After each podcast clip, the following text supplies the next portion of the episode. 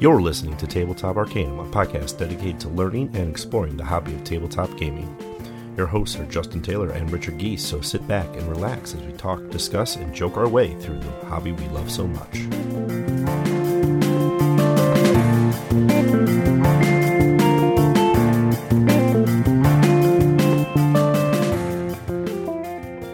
Guarantee is made that this book was or was not removed from a hoard of a dragon. Be aware that items taken from Dragon's Hoard may uh, carry traces of the dragon's inherent magic, even long after they are removed from said hoard.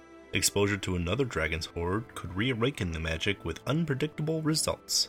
Welcome to Tabletop Arcanum. This is Justin, and today I'm bringing you a review of the brand new Fizban's Treasury of Dragons for Dungeons and Dragons 5th edition. This is the newest source book. It's not an adventure book this time, and it's all about half of the game. So we've seen a lot of books about dungeons.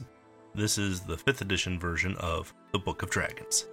So let's dive into that. Does have that MSRP of $49.95. Your friendly local game store does have the alternative cover, which is going to be shown in ours because I both covers though are exquisitely fun to look at. I will say the critique I have on this alt cover is it has a little bit too much gold and red tones. Makes sense for the gold dragon, makes a little less sense for the crystal dragon.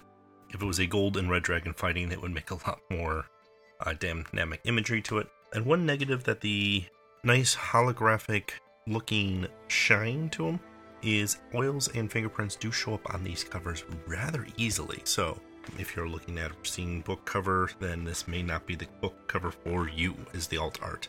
Let's talk about what this book is and isn't first, and then we will dive into what I liked in it and what I didn't like, and then we'll dive further into who this book I think is for and who should step aside. It is a source book and deals a lot between players and DMs, so there are new sub races and new options for character creation, as well as some new magic, as well as some new magic items. And that's all for the players. So if you wanted to get your character into something more dragon themed or powered by dragon or patroned by a dragon, likewise, some of the spells are fun and interesting and will just add to that ever growing list of options for your spellcasters. Now, for the DMs, there's a lot more of how to roleplay with a dragon, how to use lairs and options with death, undeath of a dragon, echoes within the world, religion.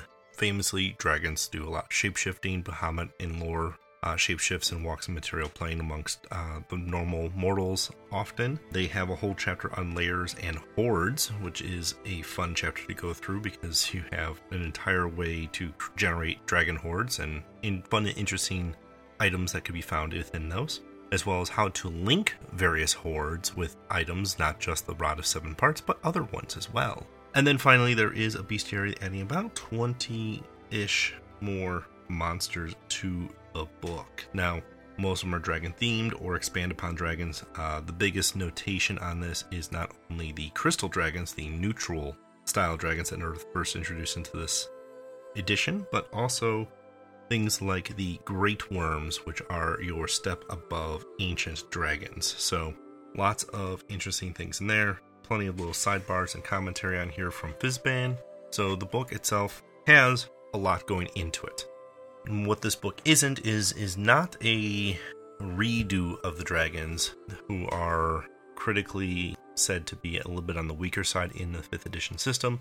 It does address some of that, but in a we're not changing the stat blocks or how dragons work, but we're giving you extra tools as a DM to operate with them. Things I did enjoy about this book. Let's go good notes first.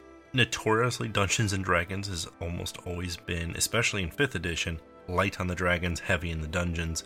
So I'm very happy to see that shot in the arm for the other half of the namesake. The Gem Dragons have always been kind of a neat place for me. I like including the fact that there is a neutral faction dragons now. I am also an Eberron fan, so typically with dragons in my games, I throw alignment out the window. A red doesn't have to be chaotic nor evil, and a gold doesn't have to be necessarily lawful good. So that's not true with every table. Some people want that stereotypical metallic and chromatic divide, and the Gem Dragons hit that neutrality line uh, for that three arc spectrum. Some of the character options I did enjoy. Specifically, I liked the sub races with the Dragonborn because they now divide between chromatic, metallic, and gem Dragonborn and flavor them to align with those types of dragons a lot better. So I think those are really nice. Feats were give or take, but I think there are some tools here that if you want to have a non Dragonborn or non uh, character, there are ways to infuse dragons into your backstory, your character in that growth. And I think that is a fantastic thing. Likewise, um, the expansion upon how to roleplay, get in that mindset of a dragon, but also how to use things like the dragon's minions, how to build campaigns surrounding dragon events, but regional effects and lair effects are probably the strongest things in this book that I want to say are great takeaways for the DM. Doesn't fix the fact that dragons feel underweaked, but it gives you other options to build encounters in such a way where it's not just the threat of the dragon, but it's the threat of the lair and threat of the area compounded with the dragon that lives there that makes it extra deadly and extra dangerous for your players. Those are some good things on there. I, I also do enjoy more dragon like creatures, and some of them got a little funky. You all not only have the Eye Drake, which is like a beholder dragon smash up, but you have the Elder Brain Dragon, which is a dragon mind flayer smash up. The art on those are fantastic, but the concept behind them is a little funky. So use them as you seem fit. Let's talk about some things that this book did not address that I was kind of hoping for. There was a little bit of me that was hoping for maybe some ways to tweak the dragons themselves and not just the lairs and the. Um, I think a lot of people might be looking into this book for that and will not be finding it directly.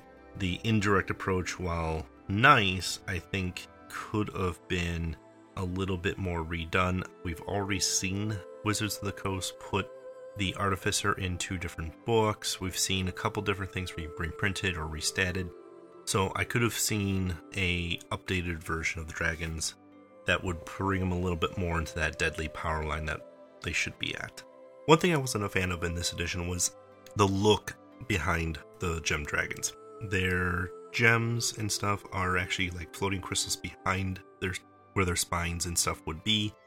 It just seems off now, naturally, they're psychic style creatures, which is part of the whole gem dragon motif.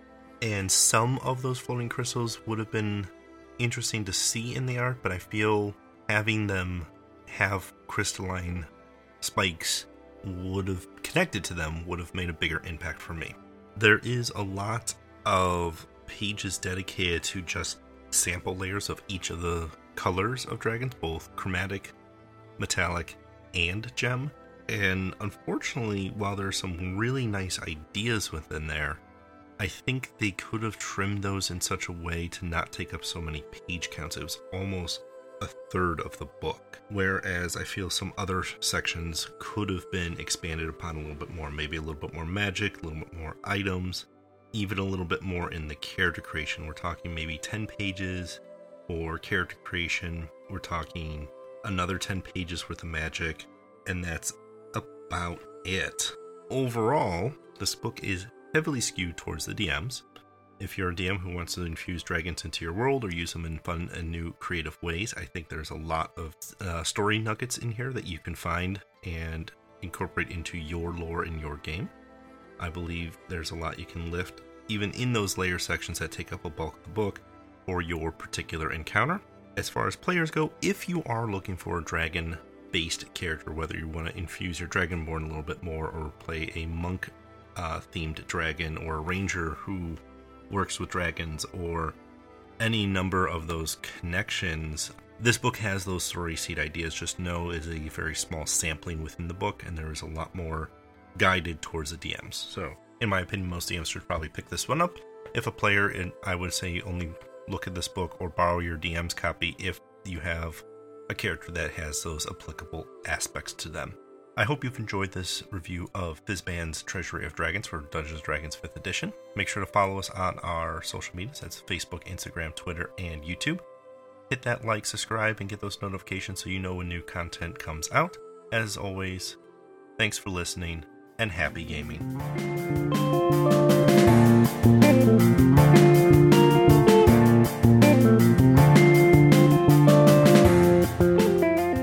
You've been listening to Tabletop Arcanum produced by Justin Taylor. This episode is hosted by Justin Taylor. Mixing and editing by Richard Geese. Original theme by Paul Moore and Isaac Gilbert. Check the description for this episode's featured background music. You can follow us on most social media platforms. Be sure to like, subscribe, and follow, and leave us a review if you would. As always, thanks for listening.